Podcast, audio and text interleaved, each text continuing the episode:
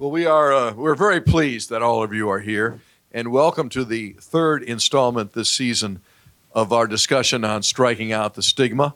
This is a, a cooperative project uh, between the Phillies and a wonderful organization uh, called Minding Your Mind. Uh, they work with uh, youth groups. They have speakers that have overcome uh, mental health challenges in their lives, some of them very serious mental health challenges and now they go out into the community and they speak uh, many times at high schools and share what they've learned about the challenges of mental health. So we really have uh, three goals in this series on uh, striking out the stigma. The first is the value of healthy life habits, which can kind of go to a lot of areas, but certainly in the areas of mental health.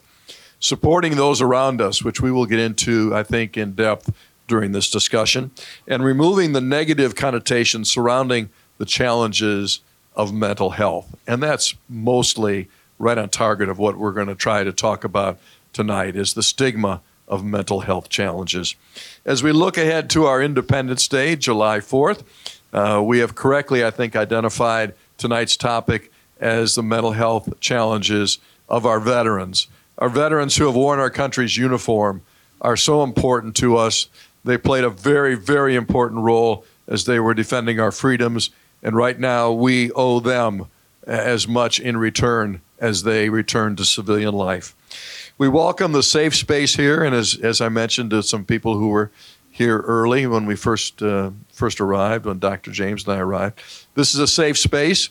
We encourage you to uh, come up with a, a question if something uh, you hear uh, you're interested in hearing more about, so please let us know. Uh, raise your hand, and we will get a Phillies representative over to you to you quickly. Some of you have submitted questions already, and we thank you thank you for that. Uh, we are recording this program. There is a camera back there, and we do this uh, for one main reason. We can only fit so many people, uh, and again, once everybody gets in here, you'll see we are sold out again tonight. Uh, but we want to make sure that other families can watch this and uh, this uh, session will appear on uh, Phillies social media, uh, either on Phillies.com uh, or a podcast or, or both. So let's get on to, uh, to meeting our very distinguished panel. Dr. George James is over here, right in front of me, and he was a panelist. Uh, in in the past uh, for striking out the stigma, and now we're so pleased that uh, Dr. George as we re- re- lovingly refer to him, has become a co host, and he will be uh, asking some of the questions as well, and is certainly uh, able to uh, answer your questions as well. Dr. James, share with us your background, if you will, before we introduce our other st- distinguished panelists.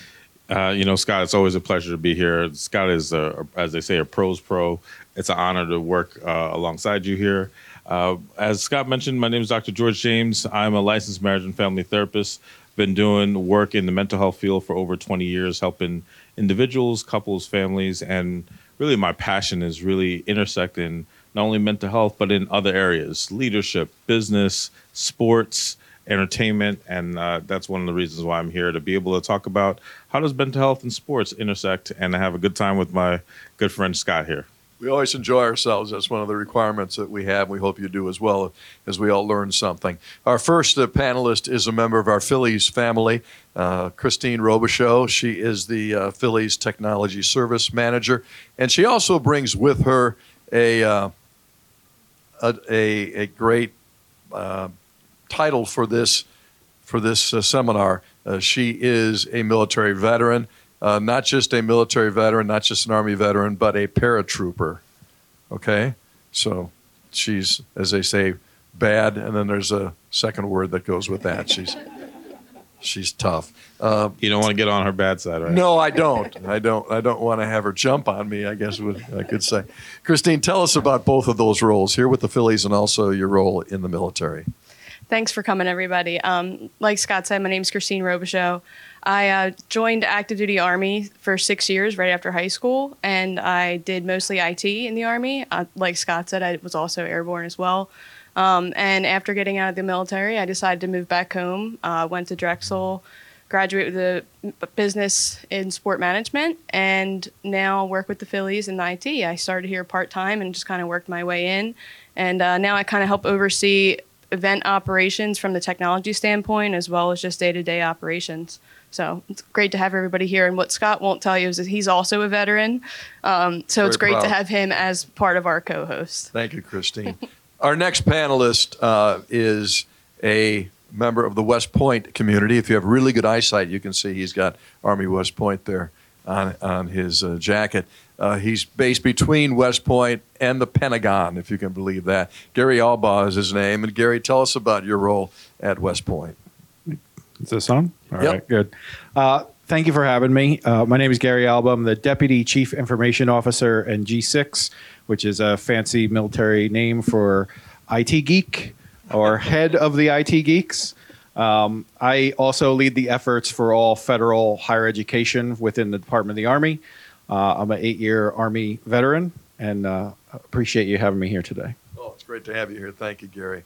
And the gentleman uh, to my left is a retired uh, Marine Sergeant Major. And that really is bad. You know what follows on that.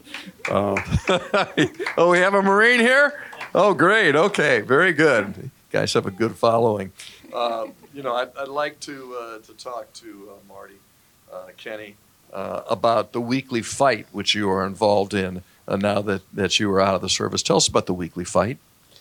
So the weekly fight I started when um, after I retired. It was really the um, brainchild of frustration. I had a Marine in December of 2015 that committed suicide, left three kids behind, and uh, I wanted to do something. I didn't know what it was, and I know picking up a kettlebell and beating my body up was helped me a great deal with a lot of my trials and tribulations. Then it started to become this thing where we're going to raise money for the kids that he left behind then I we started going, okay, well, maybe we can impact this. So what we do is we dedicate each workout to a veteran that's making a difference in the community. The workouts are always partner based or team based to create, create camaraderie and create that, that I call it the boot camp philosophy. Shared pain brings people together. Uh, it, it's that simple. Um, and you know, you know, in that sweat, you know, people are people are kind of letting their guard down, I guess is the best way to put it. And it, it opens up for some conversations. And we don't have theological conversations about feelings. You know, that F word doesn't really come a lot into the into our conversation.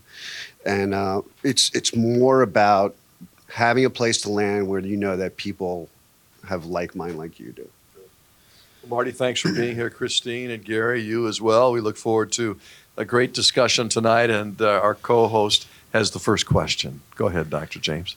Thanks, Scott. Uh, this uh, question actually goes to uh, to Marty, but uh, before I just want to say, you know, thank you all for your service. Um, thank you all for uh, the ways that you you bring that forward. And I think about like the folks I know in my own family and people I'm connected to, and all of you who are out here. So we thank you all for those who have served or families who have served. We really appreciate you and your presence here. Uh, Marty, uh, in, the work that you do and the ways that you connect with others, one of the questions that came up was really focused around trauma and the the experience that people have trying to overcome or deal with trauma. What advice would you give for people who have experienced some past trauma? Um, it's a very general statement, and um, in a general statement, I'd, I'd have to say I have no advice uh, um, because it doesn't work. One thing doesn't work for everybody. Um, Post-traumatic stress is personal, very personal, and I think that you know education is really key because we talk about trauma and we talk about post-traumatic distress order you know it's just we put this label on it where i don't want to have it. And so it, and we don't realize that trauma is actually there to protect us. You know the trauma that we experience the the, the that comes after that incident is our wonderful mind's way of protecting us uh, and and if we don't understand that we think that things are wrong with us and um, that's where you run into difficulties when you don't understand that that anxiety that you have is actually all that adrenaline that's pumping into your body to give you that fight or flight response to whatever that traumatic incident that you had. Uh, and so I, I don't think there's one answer. I think that what what I always say to people, because unfortunately, you know, this is a life or death situation. It's there's no other way to put it, and I take it very seriously because I don't go a month without either losing somebody or knowing somebody that's very close to me that, that loses somebody, and um, it, it's you, you've got to educate yourself because you're not broken. You're not. Your body's doing what it's supposed to do. That's very, very good answer. You said you didn't really have the answer. I think you enlightened us a lot uh, on, with what you said. So we, we appreciate it. Kristine, we, we correctly use the word bravery when we speak about our military heroes, our men and women in uniform. But, but being uh, brave doesn't stop when you are discharged. Uh, how, how can we best, how can our military veterans best continue to be brave when they leave and seek help when they know they need it?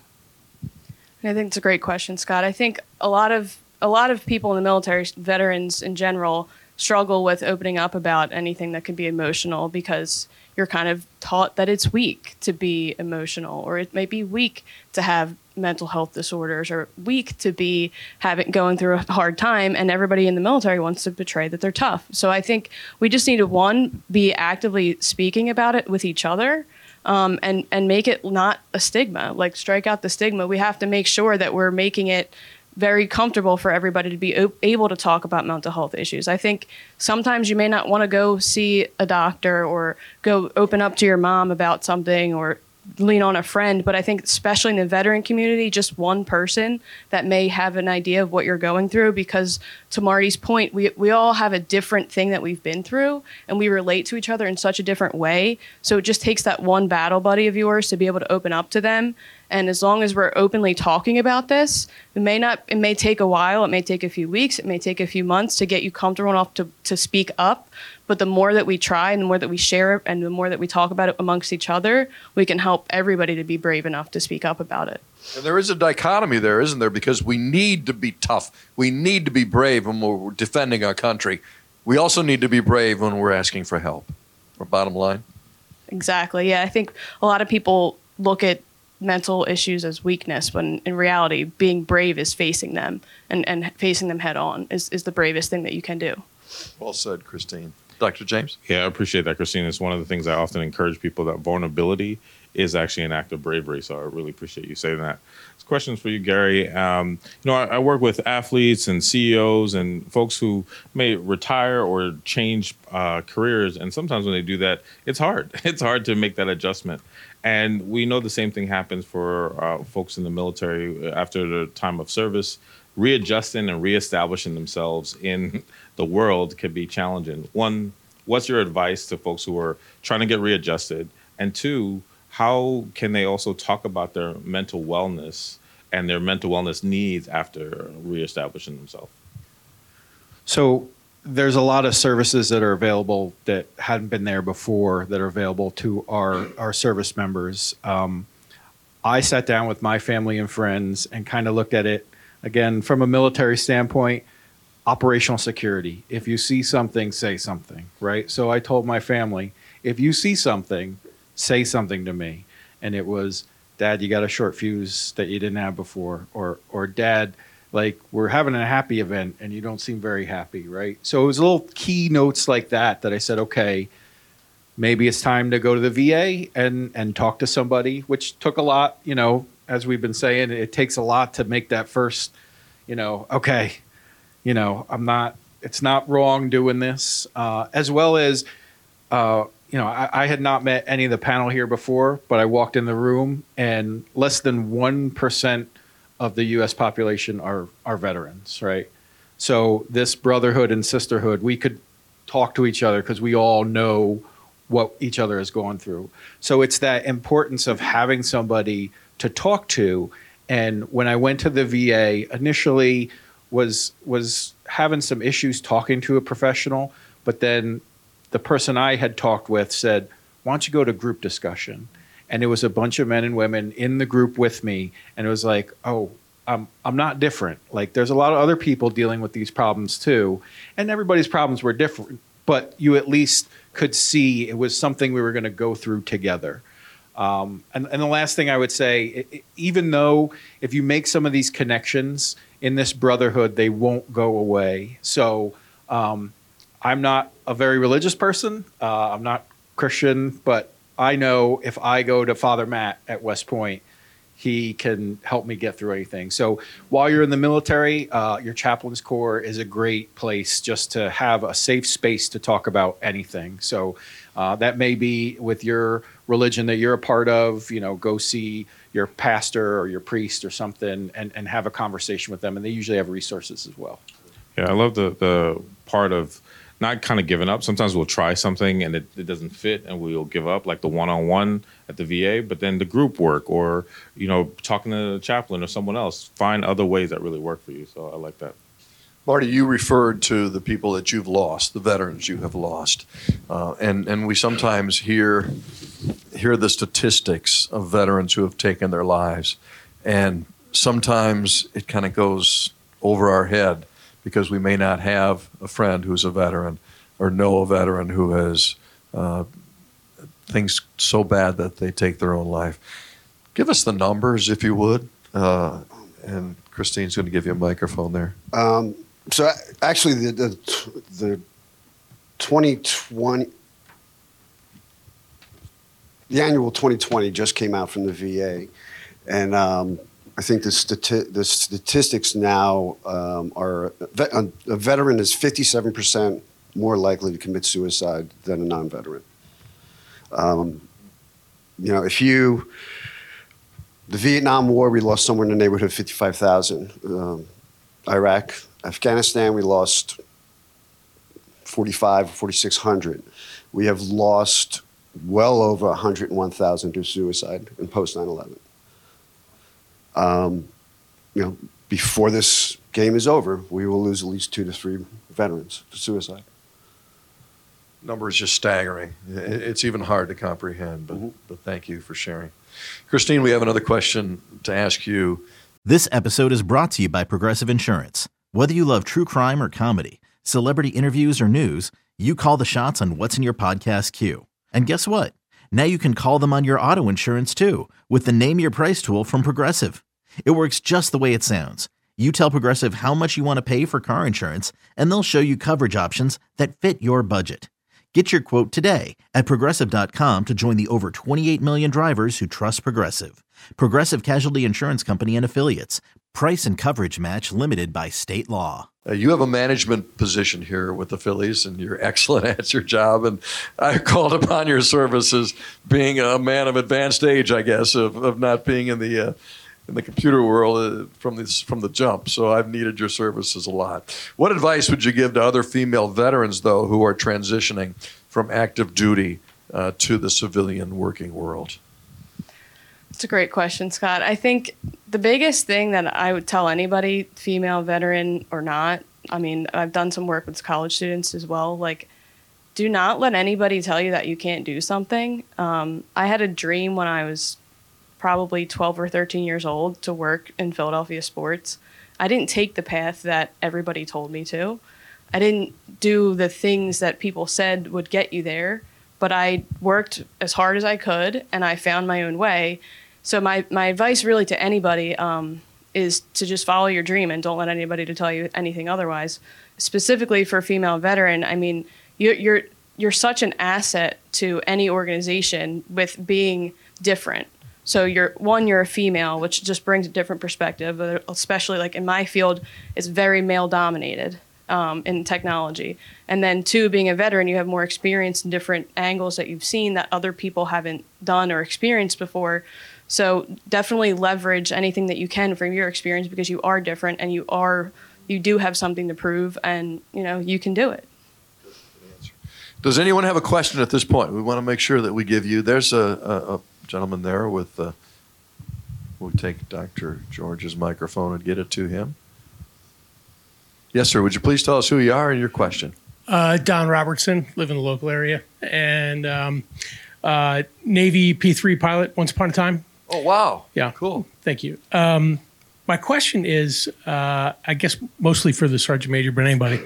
Um, we uh, go through training. You're getting harder and harder, and go get them, go get them, and then um, then you go out and hit the fleet or, or what have you, and the normal job takes over.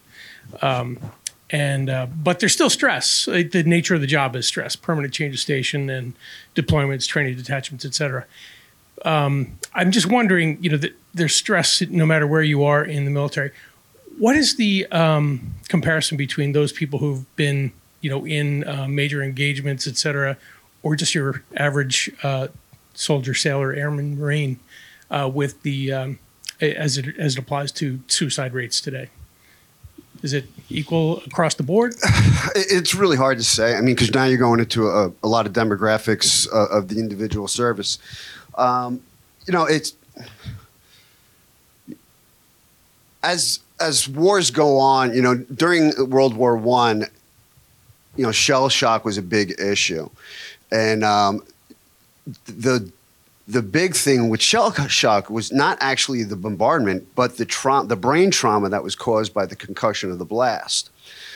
Um, they actually had to build, um, you know, they used a lot more facilities after World War One to house a lot of the veterans. But anyway, they um, they found that even those people that were not on the front line but back within range to get hit were as effective with other symptoms related to post traumatic stress th- to just as much as the guys that were getting shelled because it's not only the you know the, the shelling it's the fear uh, that you go through. You know you can't go into a combat situation in a combat environment and come out the same way. You can't. There's just no way you're going to go into a situation where you're in fear for your life every single day where everybody you look at is a threat. You can't come back to walking the streets of philadelphia and not look at people differently.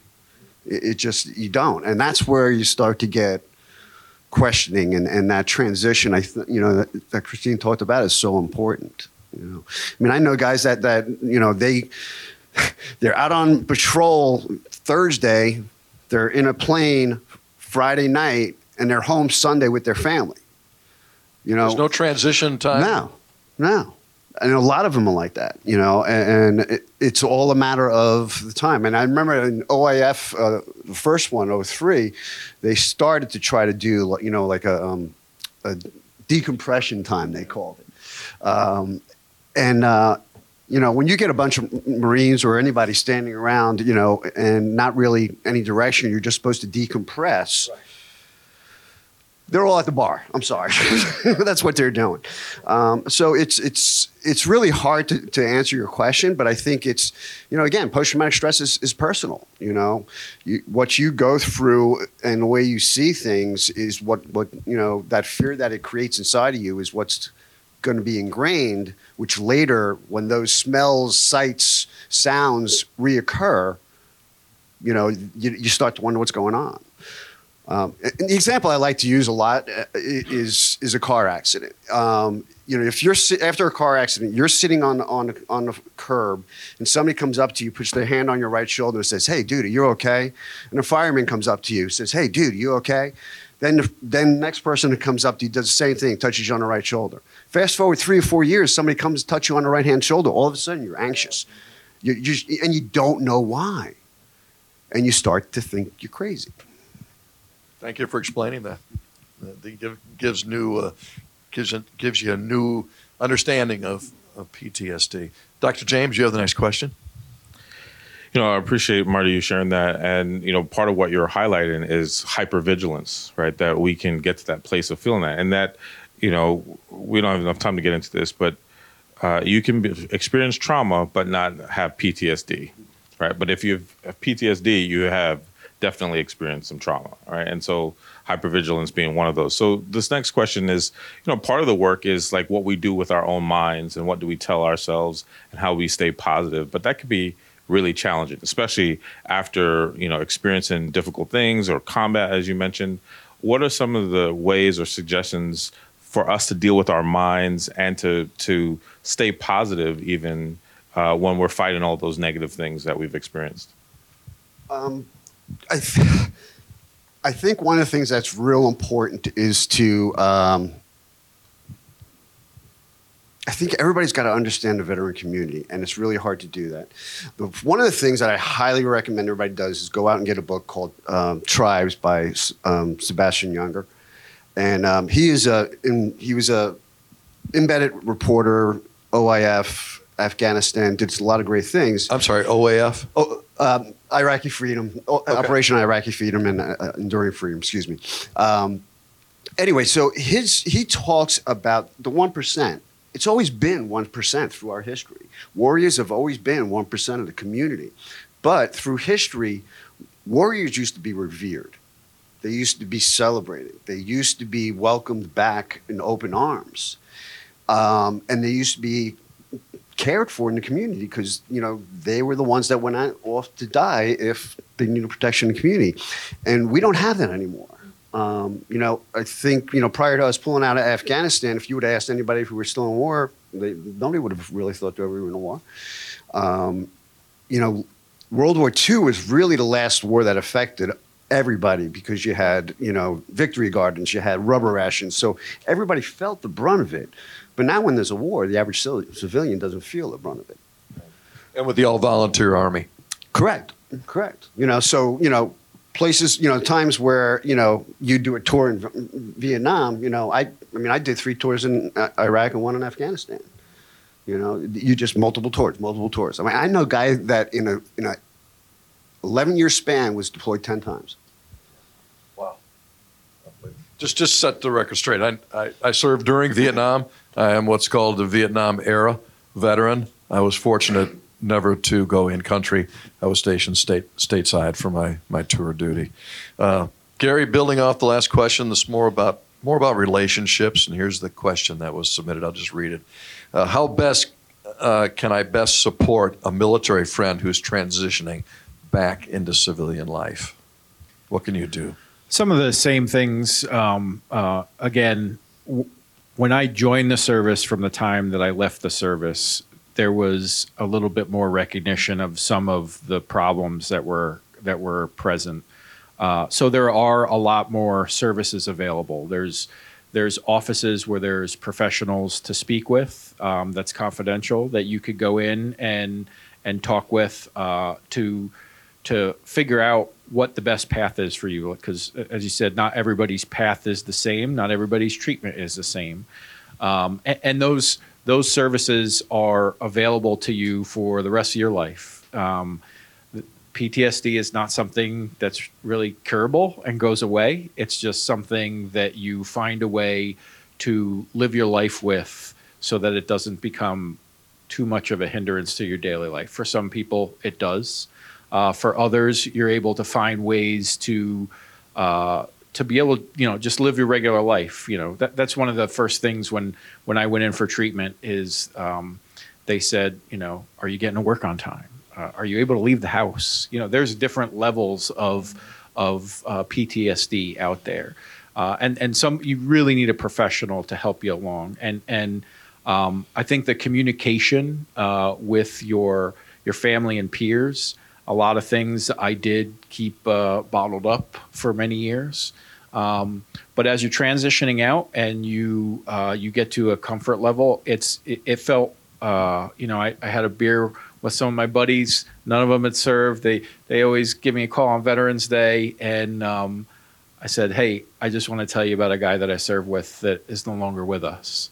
And it just be able to open up and talk to other people so that they understood a little bit about what I go through on a daily basis, seeing somebody's face or a memory um, that you have to you have to deal with for the rest of your life. So I think it's the communication aspect. It's it's knowing what you're going through, talking with your peers, talking with your family, and then getting the help that fits you the best. Oh, that's so enlightening. Thank you. Dr. James or Dr. George, I go back and forth. I'm going to go off script here because I mentioned that I was a Vietnam era veteran. And there are times, not many, especially as, as I get older, but there are times when I have a bit of survivor's guilt about, as, as you mentioned, Marty, 50,000 of my brothers and sisters who grew up around the time I grew up did not make it back. Uh, I was, my duty station was Jacksonville, Florida. for the entire time of my active duty. And reserve, I was in Charleston, South Carolina. What I mean, I, I know it's not as important as as other things, but I, I would think that maybe somebody would be in that category as well. What would I do? First, in terms of, um, I think a lot of people have survivor's guilt, survivor's remorse. Um, and, you know, Scott, when you mentioned that, I, I think about folks like yourself who served, but maybe didn't have active duty or didn't have uh, go on tour or wasn't as many tours. Like, there's so many ways we can compare ourselves to other people, and then we start to feel like we're not good enough. Uh, I also just think about, you know, as, Gary, as you were sharing, just uh, you know, even in our city, we we talk a lot about gun violence and lots of folks who unfortunately have passed, and there's survivor's guilt there, right? Like like it didn't happen to me, or the thought that someone I know passed, and so I think it's always important to know that you don't have to compare yourself, but also to get the help and support that you need because. It, I don't see it as a one is better than the other. We all need help and support. Well, we, we've talked about that many times, and Yeah. thank you for reemphasizing it. And I will give the next question to you, sir. Well, uh, actually, I, I don't. I, I was going to ask Marty the question, but I want to. I want to hear from Kristine. Um, I'm curious about uh, one, if you have a role model that has encouraged you to talk up about mental health, or, or, or especially with all the things you've had to experience. You said that you didn't have a direct path, but you weren't also uh, reluctant to go after your your goals. Was there anyone who inspired you along the way to to speak up the way you do now? Yeah, I think one of my role models for mental health is is my mom, who's actually here tonight. Um, Hi, mom. so my my dad passed away when I was 12 or 13, so he was probably the role model of like just never giving up and just such a good influence on me. And then as far as speaking up on mental health, like my mom has struggled sometimes throughout my life with mental health. Um, but she's always willing to share and has always been open and has always been a great example of somebody that it didn't matter what people were going to think or she didn't mind trying to show weakness in front of me because I had to be there for her and she would be there for me. Um, so I think, yeah, it's just having somebody that was so open about that. And then obviously my father was a great influence just to keep going. So. That's great. I love that. Next question, please, for Gary and Marty, both of you. Uh, have you ever sought the advice of a friend or colleague when struggling with your mental health? You kind of alluded to it a little bit, Gary. What what worked for you uh, in that regard? So, um, West Point is home to about 70% military faculty and about 30% civilian factor faculty. Uh, most of the military personnel there are uh, lieutenant colonels or colonels with uh, very smart individuals, PhDs. Uh, th- this is something they usually do after uh, doing a, a lot of service, doing, you know, they were in combat arms or combat support and, and now are, are, are training our troops uh, at the academy. Maybe 20 or 30 years in the military, then they go on to this so, job. So each one of those uh, those supervisors I've had, whether it be the superintendent uh, or one of my um, one of my supervisors, uh, Colonel Edward Tay, Colonel Ron Dodge, they we garner a relationship together where I have that open door policy and can walk in and not only talk with him on a on an operational uh, perspective of business, but also like, hey, need to talk to you. Just like I'm having a, a hard day today, and and having that that friendship and uh, camaraderie between service members has been helpful to me. Um, and and each one of my officers that I've worked with has had that open door policy, and I try and keep that same thing with my my younger officers, the cadets and civilians with me. Um, sometimes people just have a bad day, and and we're talking military health and PTSD. Sometimes you know you can lose a family member for you know uh, th- there's a lot of things going on with with cancer and loss for for different ailments. But it Um, can still come back to that, right? and, and sometimes you just need somebody to talk to, uh, and and normal faces, you know, are, are are good. You see somebody that's comfortable that you can talk with. So, so that's been uh, very helpful in my career at West Point, and ha- and having a lot of uh, good uh, colleagues and friends that I can go in and just talk with anything about. Marty, Gary is fortunate in regards to the fact that he has two offices, one at West Point and one at the Pentagon. So he is surrounded by military folks who can help him. How about yourself, now that you've transitioned into c- civilian life, you do have the weekly fight, but but what's worked for you when you needed to go to somebody for help? So I have a general that I answer to, answered to, uh, which is my wife. um, so I mean, f- and I can't and tell I've- my wife that. No, and I've s- said this before, and, and it's a fact that I, you know, if it wasn't for her, I would not be here. It- It's really that simple, and, and, and I say that casually, and it's not really casualty because obviously we know what I'm talking about.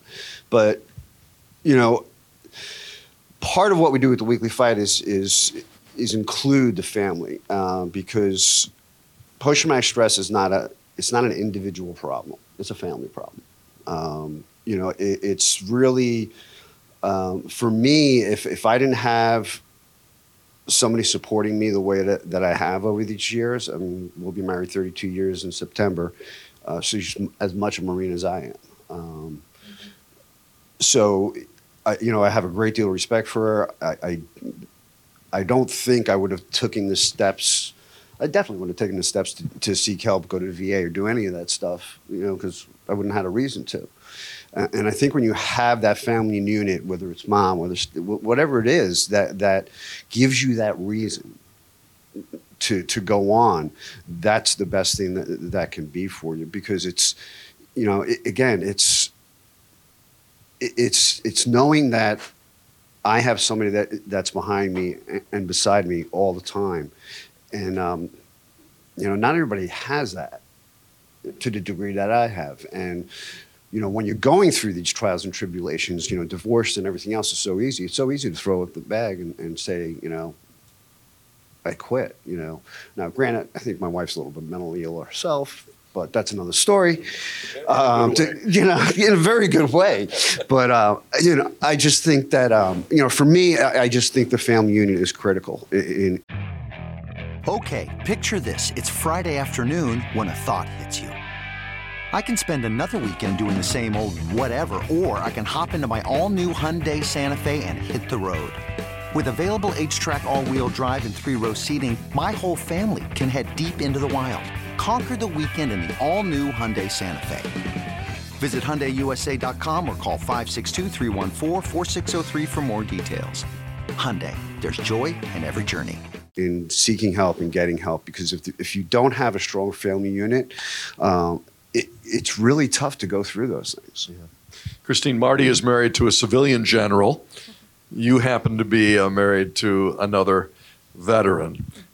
When when you go out as a couple, uh, I don't know exactly where I want to go with this question, but is it sometimes different for you as a married veteran couple being out with friends who haven't experienced the military?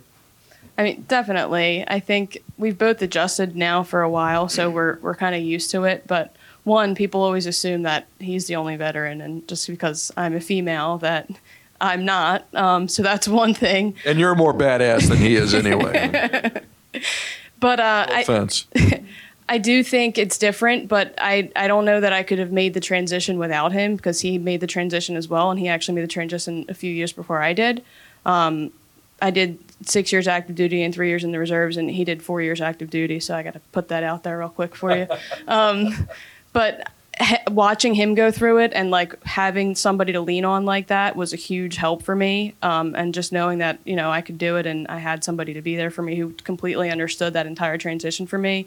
And then it, it is difficult. I mean, we we have our friends that we both know from the military, but we have friends that he's from Houston, so we have, he has friends from Houston that you know aren't military and don't really understand it. And then I'm born and raised here, and I have friends here that don't really understand it. But having each other, and then we've also kind of brought our communities together um, between veteran friends and all of that. So we've kind of just made it one big, one big happy family. But uh, yeah, if it wasn't for him, I don't know if I would have been able to make that transition nearly as smoothly. But just as important, you've made him a Phillies fan now. His his Astros are are, are behind him. He has a? Phillies jersey and a and a fanatic chain on right now. There you go. I think And, and I and I do have to mention that we sat very close to each other at the World Series when our ownership group uh, brought us down there.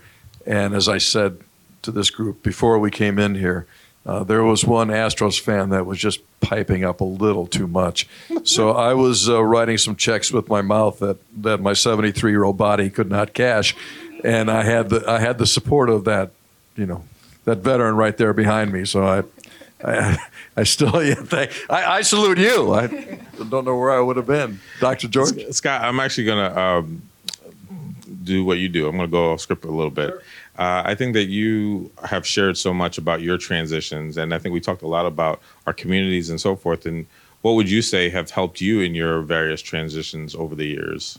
Well, I think, I, and again, uh, being very forthcoming, I think I was uh, very fortunate to a not serve in combat, and and b the only time I really had had fear was during boot camp uh, when uh, my first class petty officer started, you know, going down my throat, as, as most most everybody in boot camp knows. So my transition, uh, I was fortunate enough that when the military asked me to be an air traffic controller uh, before they gave me a direct commission to public affairs officer, uh, I think they and I recognized it at the same time that I was not the best person to control F4s, the Phantoms, going in at that time, because uh, the government thought that I could do it because I worked in front of a microphone at college. So you can certainly control aircraft. but I was able to then, I think, for the best the best interests of the military and certainly myself, able to uh, accept a job as a clerk typist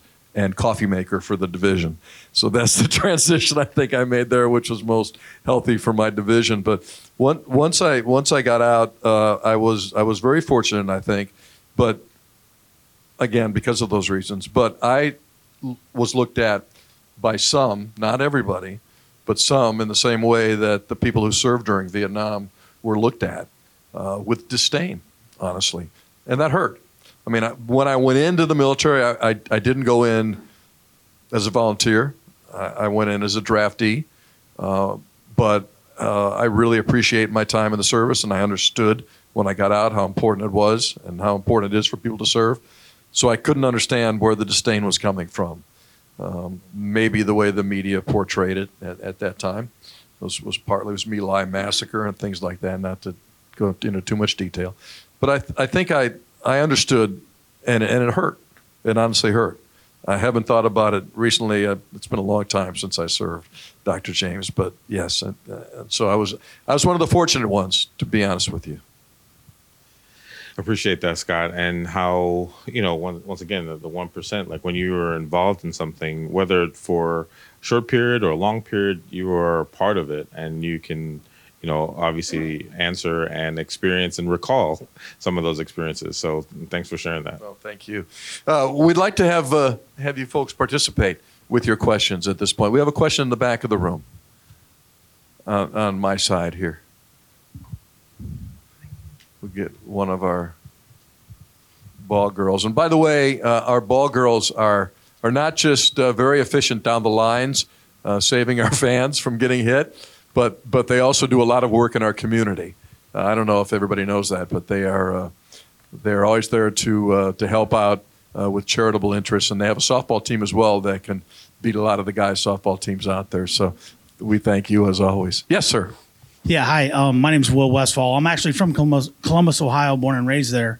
I'm a huge Phillies fan, grew up that way, so we came out here specifically for this today and then to enjoy a couple of games. And uh, my cousin is Kristine sitting up there on the podium. Um, Wow, okay, we got all I have, family uh, here. I have a question for Dr. James. Sir, um, I've dealt with a lot of my friends. Um, I was in the infantry, we were overseas, we, and, and all that, but I've dealt with several of my friends who said, hey, you know, I went to the VA, I talked to one doctor, it didn't go well, and that's it. I did what they told me to do. They told me to go talk to a doctor. I went and talked to a doctor. That's what I did. Didn't work. You know, and I will tell you from my personal experience, I can't speak for every VA or every person out there, but in my personal experience, the very first doctor I talked to would not have worked for me. And that doctor recognized it and that said he said, Hey, look, no problem. Go back go back and talk to somebody else. No, Hello? Oh, there it is. And went go back and talk to somebody else. And I got back in the queue, and without going back in that queue, I would not be where I am today. I'll be honest with you. And I feel like there's very little about anything past go get go seek help. And if that one window that they take is missed, I feel like that's where we lose some people. Uh, I really appreciate you highlighting that, and that is very true. And that's not only for the the VA, but just in general. When we talk about mental health and going to see a therapist or a psychiatrist, is that sometimes the first one doesn't work. And honestly, as as my brothers and sisters, uh, some of us aren't always ready or equipped for that person that walks in. And you know, when when you walk in, you think that that person should be able to serve your needs, and sometimes they're not able, or it's just not a good fit, or it's just not a good personality match. And so, I really appreciate that you went again and tried again, and that would be always my encouragement. Don't give up. Try, as even as Gary shared. Go to group, find somebody else, get a referral, and if that doesn't work, try again because this is for you and your well-being, and for those that you might care about. Thank you for coming all the way from Columbus to follow the Fightins. Yes. Appreciate it. Now, as we get ready to wrap things up, a question for the panel as a whole. Uh, how can we as a community spread awareness of mental health and help our veterans and family members here tonight? Gary, we'll start with you, then we'll go on to George, Kristine, and finish with Marty. So um, there's a, a bunch of great events like this. Uh, so having people attend these, know about these, uh, having organizations like Major League Baseball and the Phillies uh, put put these events on is great for the community. Uh, there's also Mental Health Awareness Month, which is May of uh, of each calendar year. So um, to, to have that time to reflect on some of the resources and things and and uh, during during that month uh, helps out a lot. Um, I always uh, think that education is a is a good way. So uh, I have I have three children, uh, all teenagers now. But when they went through elementary school, they all did DARE, right? The drug abuse Right. resistance education. So something like that needs to develop with some uh, with some funding uh, within the, the either the public schools or the communities where we have some training at a younger age so people at least understand what mental health is and what people are going through uh, when they have mental health issues and then um, the last thing that i would say is um, use a term of make the uncommon common right? So if there's something that is unique, surround it with things that make it not feel so unique, right? So if somebody has a mental health issue, it's don't single that thing out.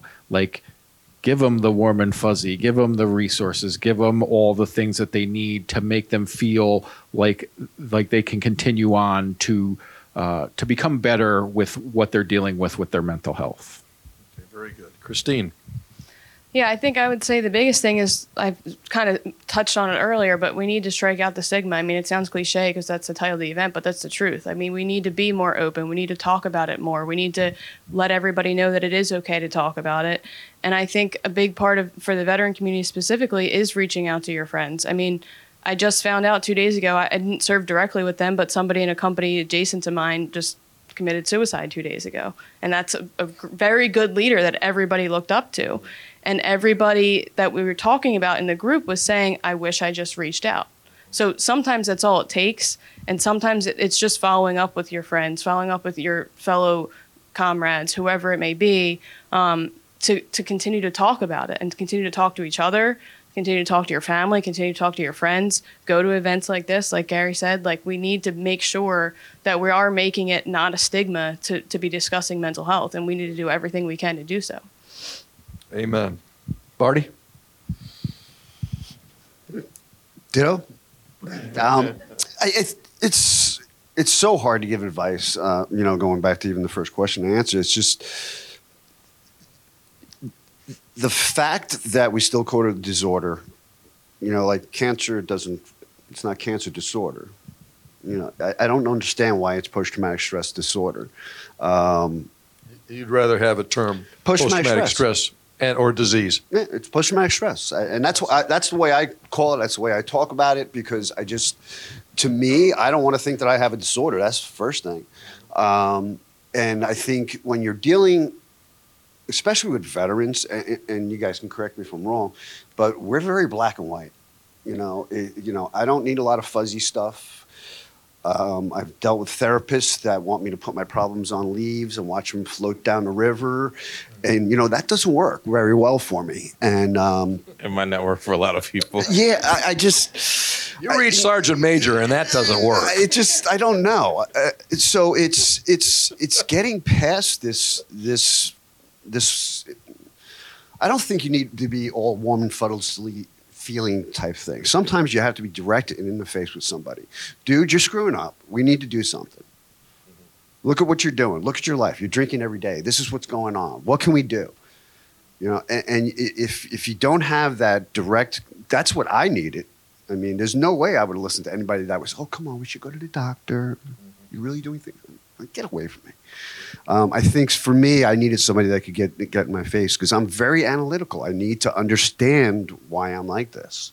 I need to understand that, and, and then the, then then I have to deal with why I can't fix it because I got to be able to fix it. You know, um, but that's you know another story. I think that.